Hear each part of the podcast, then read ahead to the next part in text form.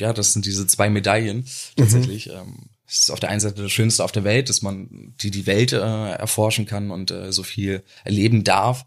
Ähm, und da natürlich auch in diesem Live-Spielen so viel Positives zurückbekommt, aber mhm. es ist auch wahnsinnig viel Arbeit, dass man, ich glaube zwanzig neunzehn waren das, ähm, ja, wie gesagt, mehr als hundert Flüge. Mhm. Ähm, in der Regel kommt es dann halt auch vor, dass man in der Woche vierzig Stunden im Flugzeug sitzt. Von A nach B. In Kooperation mit FreeNow. Ben Böhmer, D J slash Komponist. Am Ende des Tages ist er Musiker und hat äh, mit einer Produktion Circle in der Türkei, in einem Heißluftballon, bei dem ihm zehn Millionen Menschen zugucken, wie er Angst hat, um an den Controllern rumspielt und dabei aus Versehen unfassbares Lifestyle produziert. Und mit dem durfte ich heute sprechen. Okay, ich sehe schon. Flinke Finger. Kannst du scratchen? Äh, nie gemacht. Noch nie gemacht? Nee, ich, ich spiele auch gar keine D J-Sets, by the way. Okay. Haben wir den richtigen? äh, sondern nur live. Von daher, ähm, so an Turntables war ich noch nie wirklich. Warte, aber du hast doch hier so einen Jugwheel da, oder was? Nee, ich spiele mit Ableton live. Ach so. Und dann mit ein paar Controllern und Synthesizern und spiele dann nur meine Werke und äh, arrangiere die dann live und spiele. Das heißt, du legst nie Sachen von anderen Leuten auf? Nee, nie gemacht. Ach so. Das heißt, alles, was du jemals irgendwo gespielt hast, ist von dir? Genau, ja. Da bist du ja im Grunde viel mehr Komponist, als dass du D J bist. Ah, äh, genau, ja. Okay. Ja. Gut, dass ich das jetzt nochmal schnell gefragt habe. Ja. Eine neue Folge. Heute mit Komponist Ben Böhmer. Guten Tag. Ja, hallo, hallo. Ja, ich habe ich gerade noch gelernt, sehr gut. Ich dachte wirklich, jeder D J ist D J in Form, in Form von, ich leg auf, was, was die Leute hören wollen. Ähm, das ist auch hauptsächlich der Fall. Ähm, nur die wenigsten, oder klar, es gibt auch noch viele, die, die live spielen. Das ist ganz unterschiedlich. Mhm. Und haben, vor allem sagt man dann auch D J zu der Person, also ich korrigiere das dann auch nicht, wenn jemand sagt, ich bin D J. Ich glaube, das ist jetzt auch einfach irgendwie allumfassend. Alles, inzwischen. Wo man auf den Knopf drückt und kommt Musik raus, ist genau. Wahrscheinlich ein D J am Ende des Tages, ne? Genau, ja. Also, du bist hier, gerade weil wir, es ist ein Podcast über Fortbewegung, viel Reisen und so. D Js sind für mich da prädestiniert, weil, ähm, oder Komponisten in deinem Fall. Ja. Also Menschen, die Musik machen und die vorführen. So, das ist ja, ja. am Ende des Tages so. Und ähm, du bist viel unterwegs, du hast viel von der Welt gesehen. Ich bin natürlich, wie sehr viele, auf dich aufmerksam geworden über diese Circle-Geschichte. Ja. Äh, da habe ich ganz viele Fragen zu, weil wir da unbedingt hinreisen wollen. Gerne. Aber erzähl mal erstmal, also seit wann machst du Mucke und äh, wie hat das so angefangen? Ich mache schon fast mein ganzes Leben lang Mucke. Habe mhm. früh mit Klavier angefangen, im Alter von sechs. War auch auf ähm, Musikschulen. Und habe Trompete gespielt, jetzt inzwischen auch Gitarre und äh, ja, habe schon immer fleißig Musik gemacht, bis mhm. ich dann mit sechzehn ein Programm runtergeladen habe und äh, angefangen habe zu produzieren. Was war das damals? F L Studio. Ah ja, okay. Klassiker. Ich dachte Audacity oder so. Nee, da, das, das kenne ich gar nicht. Ja, oh, guck mal hier, das ist hier, das ist das ist richtig oldschool. Ja? Ja, das ist halt Freeware.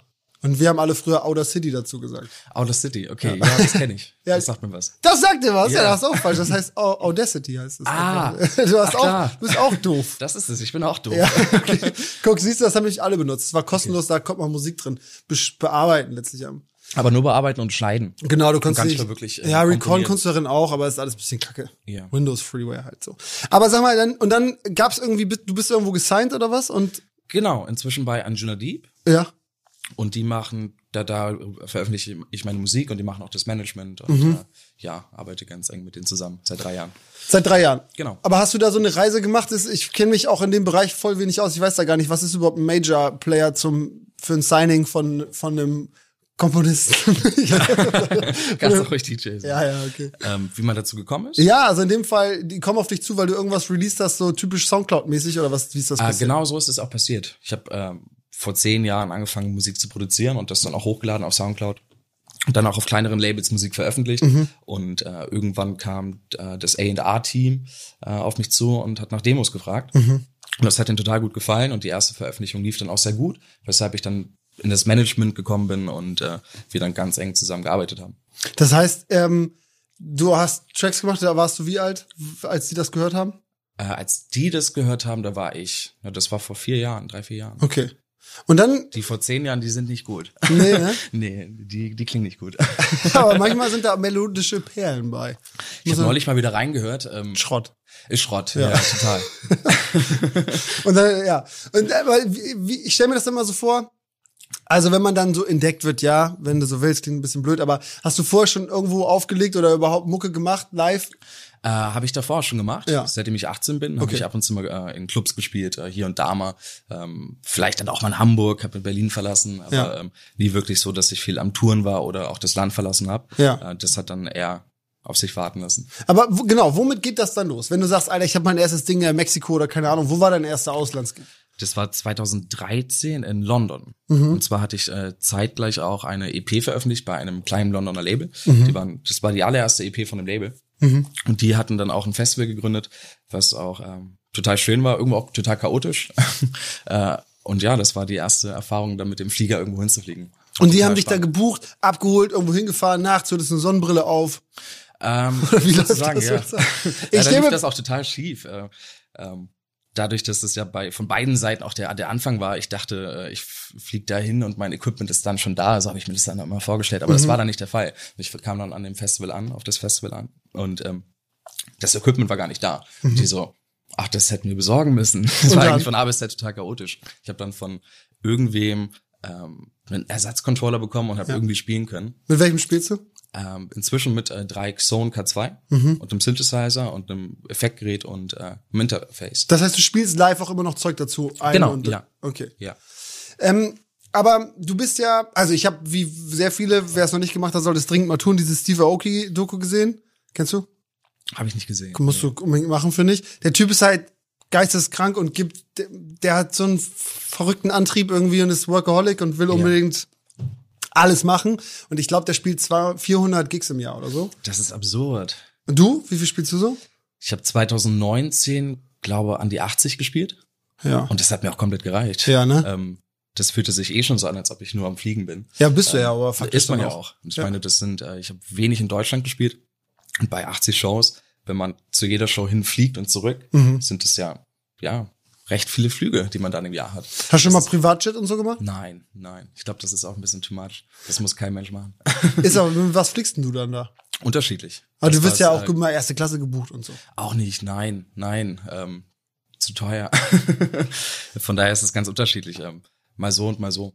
Und wenn wenn ich jetzt, also was war ein Gig, an den du dich erinnerst, der irgendwie weiter weg war, wo man, was sich so eingebrannt hat, wo man sagt, guck mal, das war so krass, jetzt habe ich es irgendwie geschafft?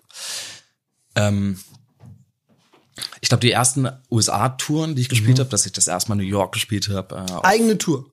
Ähm, genau, ja, ja. Okay. Also das erste Mal in den U S A war für die Labelveranstaltung von dem Label Anjunadeep. Mhm. Und es war ähm, keine eigene Tour, aber im Anschluss hatte ich dann die allererste Tour. Mhm. Und äh, das fühlt sich dann schon ähm, gut an. Aber auch nicht so, als ob man sich denkt, yo, ich habe es jetzt geschafft, den Gedanken. Ja, aber Ausland, das ist immer so krass. Also, dass du überlegst, da, in, da, da irgendwie in Amerika kennt mich irgendwer. Ja. Yeah. Ich meine, gut, ich, das ist Internet das, und so, aber trotzdem. Ich, ich denke das ganz oft, wenn man dann auch an, an ich hab, war jetzt am Anfang des Jahres zwanzig zwanzig, da mhm. war ich äh, gerade dabei, die Albumtour zu spielen. Ja. Und die war zum Beispiel auch in Nepal, mhm. ähm, nach der Indien-Tour.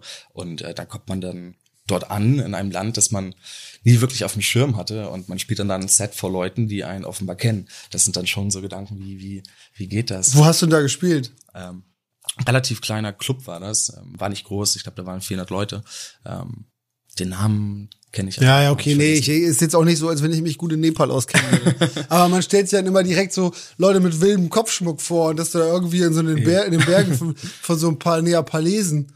Falls das der Name ist, heißt es so, ne? Ja, war auch fast so ähnlich. Und gutes Essen. Die ja. Dumplings dort, kann ich jedem empfehlen, ja.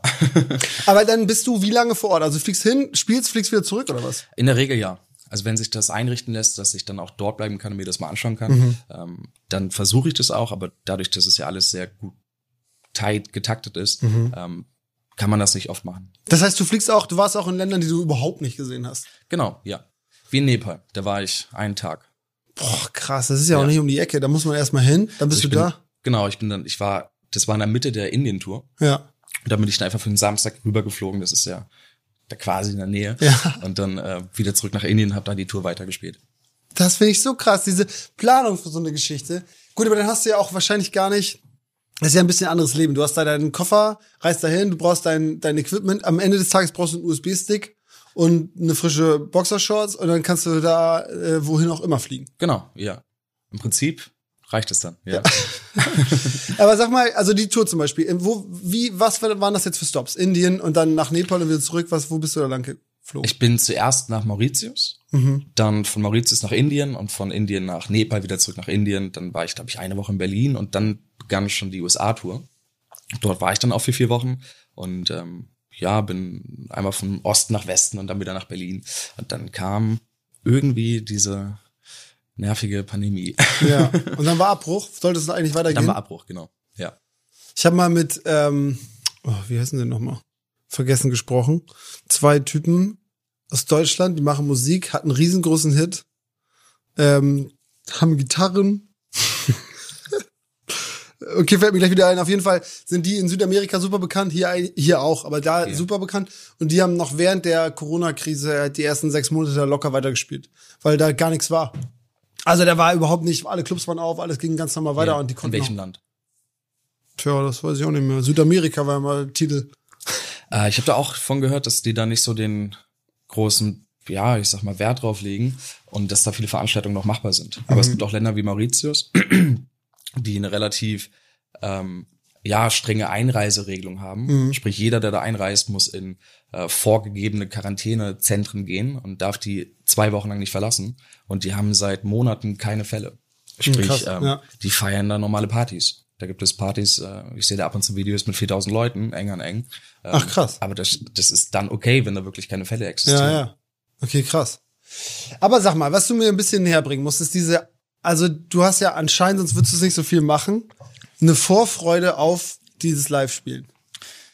Total, ja. Also du freust dich darauf, das ja, zu machen, absolut. Ne? Ja, absolut. Ich liebe das. Ich meine, ich liebe das Musik machen. Ich mache das mein ganzes Leben. Und ähm, dann diesen ja Live-Kontext zu haben, dass man die Musik, die man selber gemacht hat, die man dann in dem Moment auch irgendwie neu spielt oder rearrangiert, mhm. ähm, vor Publikum spielt, das ist einfach toll. Und man bekommt Live-Feedback und alle sind glücklich. Das ist eigentlich von A bis Z eine glückliche Sache. Ja, aber der ganze Weg davor. Ja, ich meine, okay, wenn du da jetzt zwei Stunden so ein Setup feuerst, das ist so ungefähr so lang, oder wie lang geht das? Ah, neunzig Minuten. In der ah ja, okay. Ja. Dann hast du aber trotzdem Flug, Unterkunft, Ankommen, Aufbauen, Soundcheck, Spielen. Also nee, ja. bis zum Spielen bist du ja manchmal zwanzig Stunden plus, keine Ahnung. Das ist die Arbeit da dran, ja. ja. Das Spielen ist eigentlich keine Arbeit, aber das Reisen, das ist äh, oft absurd, ja. Und du bist ja auch dann, du bist immer in irgendeiner Dose eingesperrt, dann bist du in einem Hotel eingesperrt, dann. Ja. Äh, äh, aber äh, ja, ich krieg's einfach nicht, ich versteh's einfach nicht. Ich glaube, ich versteh's einfach nicht. Diese, da, da ist so viel Schlechtes in meinem Kopf dran. Ja, da, da, ja, das sind diese zwei Medaillen tatsächlich. Mhm. Ähm, es ist auf der einen Seite das Schönste auf der Welt, dass man die die Welt äh, erforschen kann und äh, so viel erleben darf.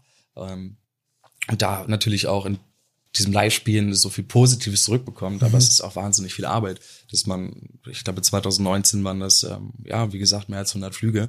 Mhm. Ähm, in der Regel kommt es dann halt auch vor, dass man in der Woche vierzig Stunden im Flugzeug sitzt. Mhm. Ähm, Was machst du dann die ganze Zeit? Gerne schlafen. Aber das muss man da gut nachholen. Also Steve Aoki zum Beispiel, der schreibt dann noch weitere Alben in der Luft. Absurd. Das du musst da ran. Ja. Ja, du musst da ran, ohne Scheiß. Also der, der, der macht echt mehr. Das ist die Messlatte, oder? Ja, Steve ist die Messlatte. Sein Vater hat irgendwie diese äh, schnell asiatischen Schnellkochrestaurants erfunden oder so. Und ja. der steht jetzt ein bisschen unter Druck auch, dass also er da das jetzt liegt dann in der Familie. Genau. Da muss schnell viel passieren. So, das ist nämlich der, das ist der Ansatz. Also, jetzt stell ich mir so vor, du hängst in Berlin für drei, vier Monate rum, schreibst an der Platte, dann ist die fertig und dann gehst du damit auf Tour, oder was? Ähm. Im Bestfall eigentlich von montags bis freitags mache ich Musik mhm. und am Wochenende nur auf Tour. Ach so. Und äh, wenn sich das dann einrichten lässt oder das dann sinnig ist, dann bleibe ich natürlich auch in dem jeweiligen Land mhm. oder ähm, verbinde die Länder miteinander und bin dann für einen längeren Zeitraum auf Tour. Mhm. In meiner Regel bin ich dann auch immer von montags bis freitags im Studio und da äh, schreibe Musik. Hast du ein eigenes in Berlin da? Genau, ja. Okay. Hast du auch mal für andere Leute produziert? Ja. Wen? Da traust du dich nicht zu sagen? Ich glaube, das darf ich nicht. Ach, ach so, yeah. Ist also Songwriting geheim. Ja, yeah. Nennt sich, glaube ich, Ghost Producing. Ach so, ich nennt sich, glaube ich, Crow. das, ach so, Ghost. Aber hast du auch offizielle Remixe von Leuten gemacht? Ähm, dass ich Originaltitel Remixes ja. habe? Ja. ja, das habe ich auch gemacht, ja. Und richtig zusammengearbeitet, so dass du als Feature-Gast auf dem... Das auch, ja. Jetzt sag doch mal einen Namen. Ähm... Ich glaube, da ist es auch kein Geheimnis. Ich habe relativ viel mit dem Künstler Fritz Kalkbrenner gemacht. Mhm. Ähm, da waren auch viele Kooperationen dabei oder auch Features. Ach, krass. Und habe ihn da auch bei der Albumarbeit ähm, unterstützt als Co-Produzent. Quasi. Wirklich? Und das kommt dann auch mal davor. Geil. Okay, das ist ja gleich Bigger Witze eigentlich nicht in Deutschland. Das ist schon ein guter Name, ja, sehr guter, ja. guter Typ. Bist du dann mit dem auch auf Tour gefahren und so? Als ja, das ist nicht passiert. Das okay. war reine Musikgeschichten. Mhm. Er hat dich fallen gelassen. Ja, er hat mich nicht mitgenommen. Ich war da nur im Backstage. Musst du ihn mitnehmen anscheinend. Erzähl mal kurz. Also die ähm, Geschichte, die mich sehr beeindruckt hat, war diese Circle-Geschichte. Mhm. Für alle, die es nicht kennen, da gehen äh, D Js slash Komponisten irgendwo an wilde Orte dieser Welt und spielen da ein Set. So meistens auch so zwei Stunden oder so oder neunzig Minuten, keine Ahnung was, ne? Genau. So, ja. Und davon gibt's Videos und das ist ziemlich hochwertig produziert. Wirkt zumindest so. Ja. ja. Und ähm, du warst an einem Ort, an den ähm, mein Kumpel Brian und ich unbedingt fahren wollen. Ja. Da ist es nämlich so ein Ort in der Türkei, wo ganz viele ähm, Heißluftballons starten. Wunderschön ist es. Erzähl mal, wo war das genau? Das war in Cappadocia, mhm. in der Türkei, in einem Gebirgsgebiet. Ähm, ich glaube, im, im Westen der Türkei. Und ähm, ja, es ist ein wunderschönes Gebiet, Naturschutzgebiet, glaube ich zumindest. Ähm, und da ist es die Tradition, dass da viele Heißluftballons starten und da hat man wunderschöne Bilder, weil da halt eben dreißig, vierzig, fünfzig und in Höchstphasen auch hundertfünfzig Heißluftballons in der Luft sind.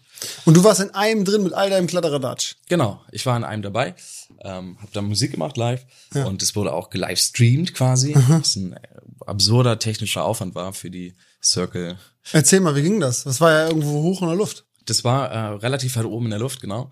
Ähm, zum einen dadurch, dass es ja live gestreamt wurde, gab es dann eine Internetverbindung, die geschaffen werden musste. Mhm. Das fand ich ähm, auch total interessant. Die hatten einfach ähm, quasi einen Adapter, wo acht verschiedene SIM-Karten mhm. platziert wurden. Und jede SIM-Karte hat wahnsinnig viel Traffic. Und sobald eine SIM-Karte alle wurde, ging die nächste an mhm. und äh, so konnten sie live streamen.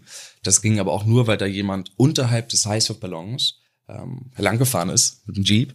Äh, damit die, ja, ja, damit die im Gebirge, das ist ja relativ, da gibt's ja keine Straßen, also in dem Gebirgsgebiet.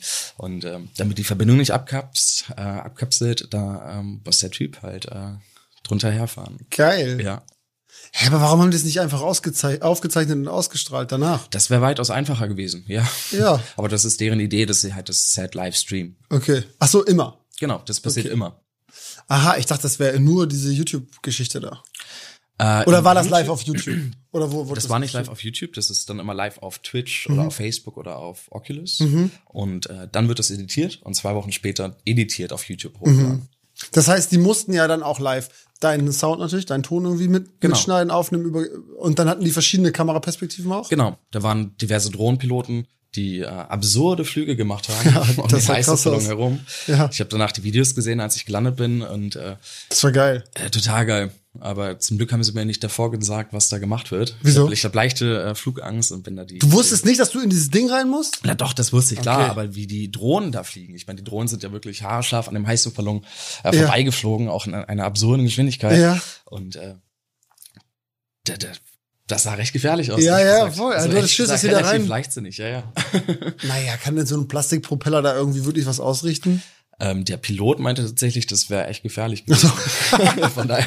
Aber die die sind auch professionell, von daher ähm, war da alles gut. Die waren an den, also ich habe so viel krasse Sets, so unfassbare Bilder gesehen, aber ich muss echt sagen, deins ist eins der heftigsten, finde ich, weil dich das alles so bewegt. Freut mich. Ja. Also, weil, ja. ja, ihr seid so unterwegs, ja. eh, dein Set ist eh unglaublich, so hören Danke. wir auch tatsächlich sehr oft, es ist keine Arschkriecherei, sondern das läuft wirklich oft und dann immer ein Beamer im Hintergrund, diese Bilder sind halt geil einfach, ja. ne? Und viele andere Sachen sind ja starr, die sind dann in Kairo oder irgendwo in Kroatien an so einem Wasserfall oder ja. so. Sieht auch alles krass aus, aber diese Bewegung, das war schon heftig. Das, das war sehr lebendig. Voll. Und auch für das Team äh, offenbar auch einen... Gute Beschreibung, alle voll im Arsch. War ein sehr lebendiger Tag heute. Ehrlich gesagt, die, das, das Team ist auch völlig verrückt. Die kamen an dem Sonntagabend an und am Montag zum Sonnenaufgang haben wir das gefilmt. Und äh, am Sonntagabend sind sie angekommen, haben alles aufgebaut, haben nicht geschlafen. Und um fünf Uhr morgens haben wir angefangen zu drehen.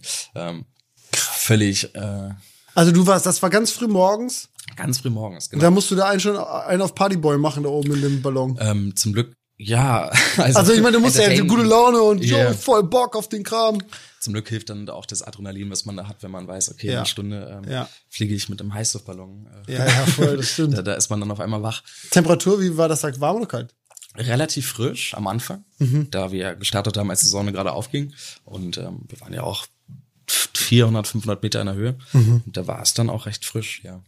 Boah, ich will, also Pass auf, wir, es gibt, also Brian und ich sind hier früher immer mit dem Auto durch die Gegend gefahren und dann ist ein Heißluftballon runtergekommen, hier irgendwo auf so einer Weide Oha. um die Ecke, ne? Der ist so gelandet und dann haben wir den quasi gejagt.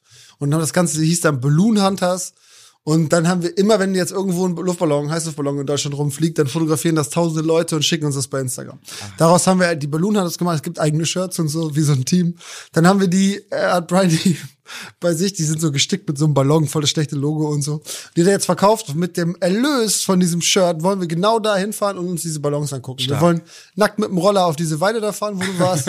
Und dann wollen wir einen Tag mit dem Heißluftballon losfliegen und haben uns auch schon bei Airbnb so Buden angeguckt und das ist ziemlich geil. Da gibt, du wohnst ja in einer Höhle und super genau. viele Höhlen. Da gibt's so ein, wunderschön. Ja, ist wirklich yeah, so, ne? Warst du auch in, wir haben uns so ein Liebesloft ausgesucht, wo man so ein, ähm, so ein Whirlpool aus diesem Ge- Geröll, Gem- Gemauer da yeah. raus hat und dann gucken kann.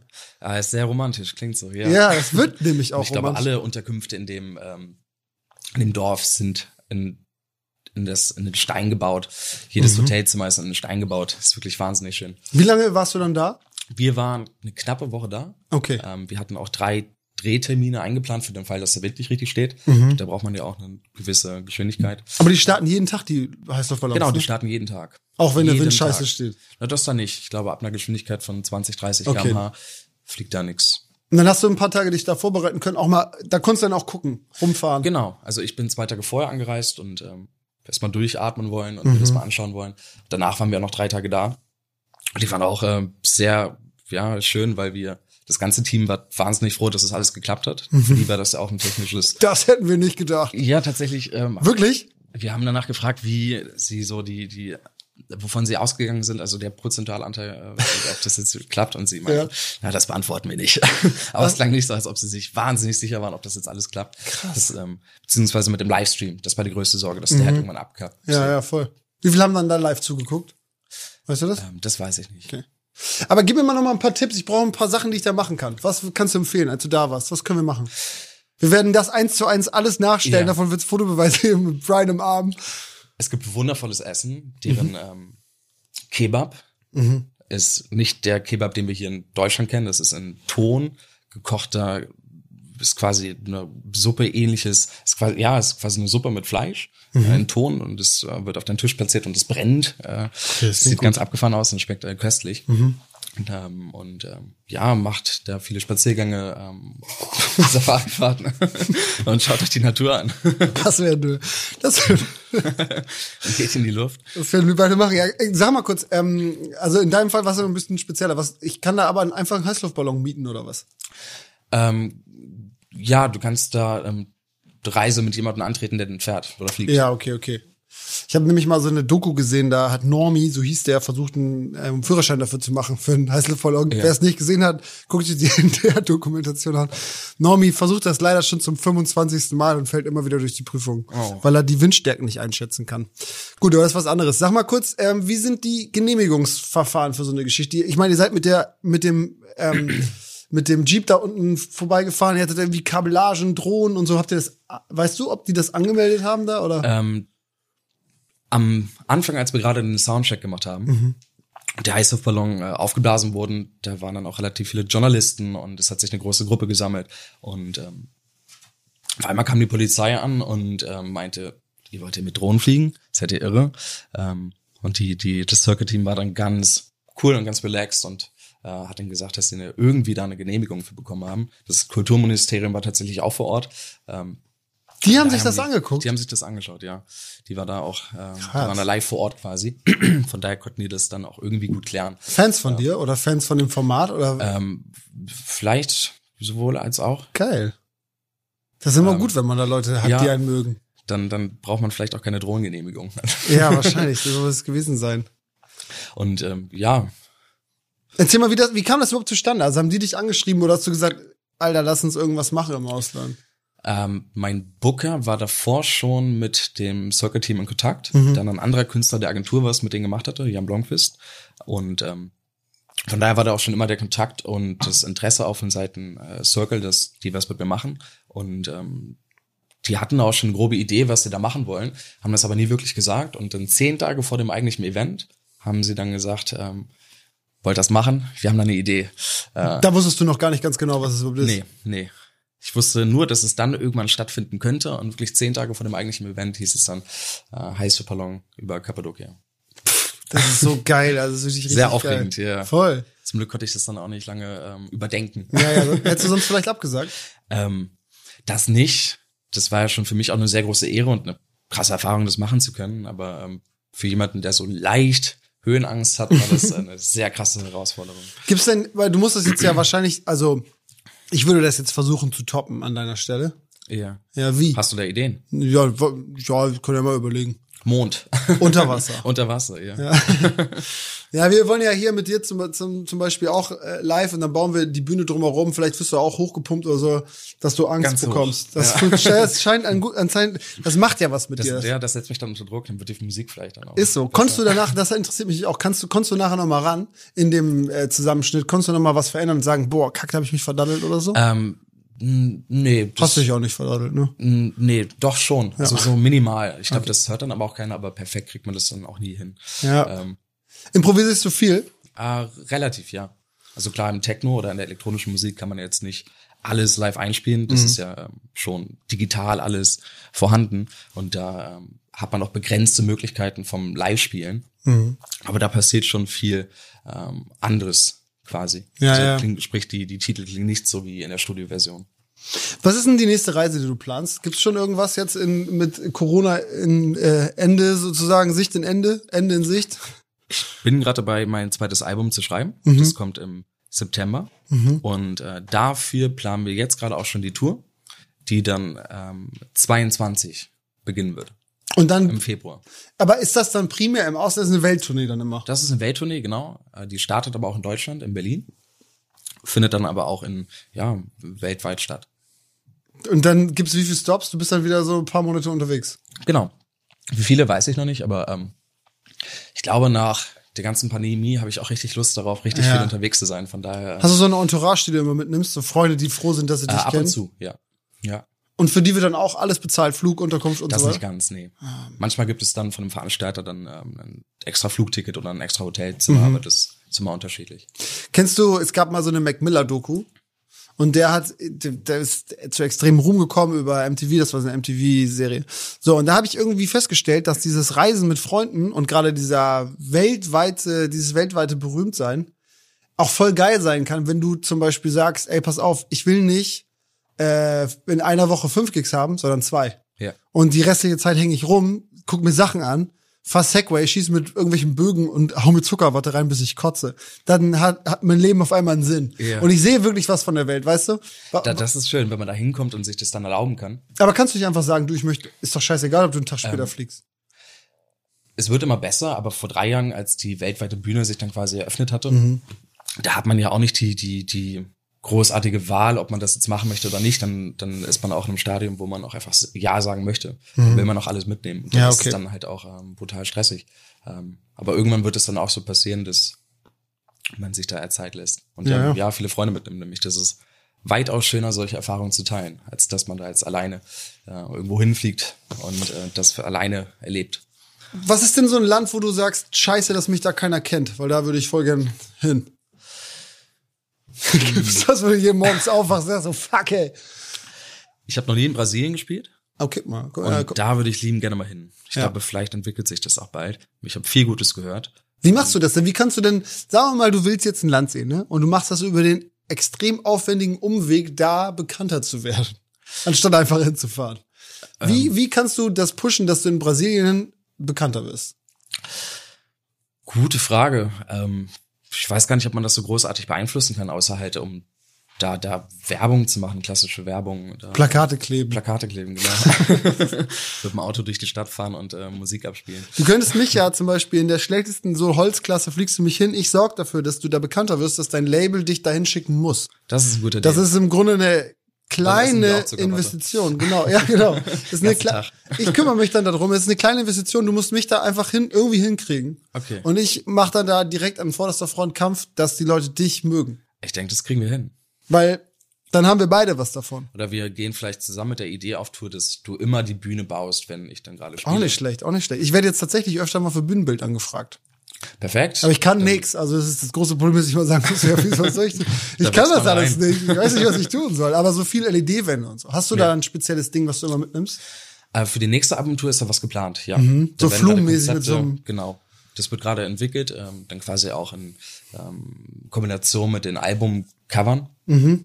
Und äh, ja, da wird ein Lichtkonzept für äh, erstellt und ja, ein eigenes Bühnenkonzept. Aber wie das genau aussieht, weiß ich auch noch nicht. Das wird wie, jetzt gerade erst gemacht. Wie viele Leute sind denn immer bei dir da in, in der Gruppe? Also hast du irgendwie Management dabei oder was? Live? Genau, ich habe Management, äh, Booker in verschiedenen Bereichen. Mhm.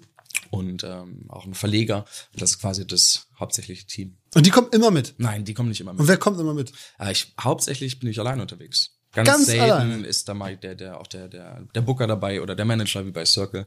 Ähm, oder auch Freunde, die können ja auch nicht jedes Mal mitkommen. Aber hauptsächlich bin ich allein unterwegs. Krass. Ja. Das ist aber traurig. Ist äh, dann oft eine Herausforderung. Ja, ich hätte da Schiss. Ey, du kommst da hin, dann musst du immer sagen, ich bin's. Ja, ich bin's wirklich. Ja. Lass mich auf die ja. Bühne. Darf ich spielen? Ja, aber ich meine, also wenn du, du, das ist ja geil, wenn da jemand ist, der dich dann so vorstellt oder ja. so und sagt, aus dem Weg. Das wird sich jetzt auch bei der nächsten Tour entwickeln, ja. weil die Produktion auch größer ist und mhm. da jemand da ist, der das auch alles aufbauen wird. Deshalb, da wird es auch Tourmanager geben. Und es war halt davor noch nicht der Fall. Kennst du, also wenn du irgendwo hinfährst, sag mal, du bist jetzt Coachella, hast du das schon mal gespielt? Mhm. Okay. Ähm, dann bist du Rock ähm, am Ring. Das ist nicht die Bühne. Was gibt's denn noch? Also ich kenne dich, was ist denn, was ist so das größte Ding, was du gespielt hast, wenn du... Das größte Festival oder ja. die größte Party? Größ- Ach so, oh, da gibt's unterschiedliche. Uh, ja. ja okay, das sag größte mal. Festival ist, glaube ich, oder das bekannteste war Tomorrowland. Okay. Ach so, da hast du gespielt. Mhm. Wel- welche Zeit? Ähm, das war vor z- drei Jahren, mhm. als auch noch nicht so viel bei mir los war und mhm. da habe ich das äh, das Opening gemacht. Mhm. Da war noch nicht so viel los, mhm. von daher. Und jetzt? Hättest du mal wieder Bock dahin? Ah, ja, ist ein cooles Festival. Sehr cool, ja. Wenn du da hinfährst, kennst du dann Leute? Also nicht jetzt so, jo, ich weiß, wer du bist, sondern dass man sagt, hey, schön, dich wiederzusehen. Ah, das passiert inzwischen. Jetzt und klar, man, man spielt quasi jedes Jahr äh, in den gleichen Orten. Mhm. Sprich, man kommt einmal im Jahr nach Indien. Ja. Und das dann auch meistens mit den Leuten, mit denen man auch davor schon zusammengearbeitet hat. Mhm. Und dann kennt man sich auch und man entwickelt auch Freundschaften. Sprich, in solchen Bereichen ähm, ist man dann auch nie wirklich alleine. Und man hat schon Freundschaften geschlossen. Kennst du Tiesto? Ja, wir folgen uns auf Instagram, aber ich habe ihn nie persönlich kennengelernt. Geil. Und kennst du, wie heißt nochmal der von Animal? Animal? Ja. Who the fuck is Animal? Das klingt auch nach ähm, Indien. Mann, wie heißt der denn? Ja, so Martin Garrix. Den kenne ich nicht, nee. Aber du weißt, wer es ist. Ich weiß, wer das ja, ist. So. Ja, so. Wollte ich mal. Das war ein Test, nämlich nur. Da habe ich, der, der hatte früher nämlich auch eine eigene Serie, da bin ich, war ich großer Fan von. Da hat Franzi mich immer für ausgelacht. Martin eine Garrix? Serie? Mhm, der hat so eine eigene, ähm, das war eine Serie, ja, so wie so ein Tour-Vlog und so ein bisschen. Yeah. Fand ich cool. Musst, hast du sowas schon mal gemacht? Uh, noch nicht, nee. Würde ich mich sonst anbieten, dass wir hier mit dem ähm, Eierhaufen mal mitreisen. Dann verbinden wir das mit dem Bühnenbau und mit dem Tour-Vlog. So, du schickst mich und den Eierhaufen vor, wir machen das klar, dann kommst du vorbei, dann können wir dich auch direkt filmen, wie du aus dem Flieger steigst. Oder dann auch live einen Heißluftballon bauen. Würde gehen. Würde gehen, Davon ja. Davon hat jemand genickt. Ich vertraue dir. Ja. Ey, ähm, ich glaube, das ist aber ja bei dir auch so, jetzt ist wahrscheinlich alles entspannt, ne? Das Geile ist auch in so einer Krise, also du sitzt da und denkst, gut, jetzt kann ich Mucke machen, ne? Ah, absolut, ja. Also ich bin live. Ich bin wohler im, im Studio und mache lieber Musik, als dass ich auf Tour bin. Ah, wirklich? Ähm, von daher war das zu Beginn auch sehr gut. Ich hätte in diesem Jahr eh das zweite Album äh, machen müssen und mhm. machen wollen. Hätte aber in dem Jahr auch ähm, genauso viele Shows gespielt wie in zwanzig neunzehn, wenn nicht sogar noch mehr. Mhm. Und äh, jetzt rückblickend wäre das Album wahrscheinlich nicht im Ansatz so gut geworden, ähm, da ich jetzt wirklich ein Jahr lang Zeit hatte, mich darauf zu konzentrieren. Ja, weil ja. ich nichts anderes im Kopf hatte. Was ähm, schon äh, ja na, Upside ist. Voll. Hast du mal, ich habe auch wieder, ich komme hier mit tausend Vergleichen, die ich alle nicht erklären kann. Es gab mal so einen Typen, das war so eine Red Bull-Dokumentation, der ist durch die Welt gereist und hat überall Sounds gesammelt. Ähm, der hat äh, den Harlem Shake gemacht. Harlem Shake. Kann man da wieder von hinten nochmal einen Namen hören? Harlem Shake. Bauer. Ja, Bauer, super. Guck mal, Bauer? Hier ist ein richtig kluges Team. Kennst das du den? M-m. Aber du weißt auch da wieder, wer das ist. Mhm. Bauer mit äh, Doppel-A, der ist ultra, der diesem Harlem Shake. Sing mal kurz von hinten, bitte. So, Harlem Shake. Boom.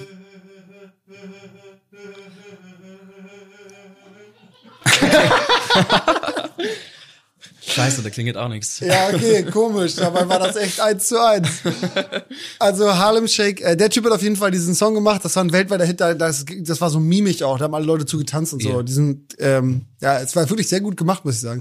Ähm, und äh, der Typ hat danach ein ziemlich cooles Projekt gemacht. Der war nämlich auch sehr viel unterwegs und hat mhm. gesagt, ey, ich muss überall Sounds sammeln. Und ist dann mit einem Field Recorder rumgefahren und hat irgendwie so ein Steppevolk aufgenommen. Dann mit irgendwelchen verrückten Menschen in der Wüste getanzt und yeah. dann die Trommeln recordet und alles aufgenommen. Und ist dann mit so einer riesen Soundbibliothek ins Studio gegangen, hat sich ein Jahr eingeschlossen und dann angefangen, daraus Sachen zu produzieren. Das ist total geil, wenn man dann eine wirklich eigene Sample Library hat, die wirklich kein anderer besitzt. Ja. Das ist eine schöne... Voll krasse, krasse Shouts und so yeah. von Leuten, weißt du, die da irgendwas Verrücktes schreien und so. Das war yeah. komplett geil. Und da dachte ich, also wenn du schon so viel unterwegs bist, ob du da irgendwas mitnimmst, wenn du da bist. An Audioaufnahmen habe ich da nie wirklich dran gedacht, da mhm. ich auch wenig mit atmosphärischen Sounds mache mhm. oder ähm, organischen Sounds, sondern eher alles elektronisch mhm. hauptsächlich. Ähm, war da auch noch nie wirklich die... Ja, das war nie notwendig. Aber es ist ein schöner Gedanke. Ich finde das geil. Ich war, ich war mal in äh, Äthiopien und habe ich am Feuerabend so mit meinem Handy ganz normal Leute lo- aufgenommen, die um so ein Feuer getanzt haben und so, yeah. ne?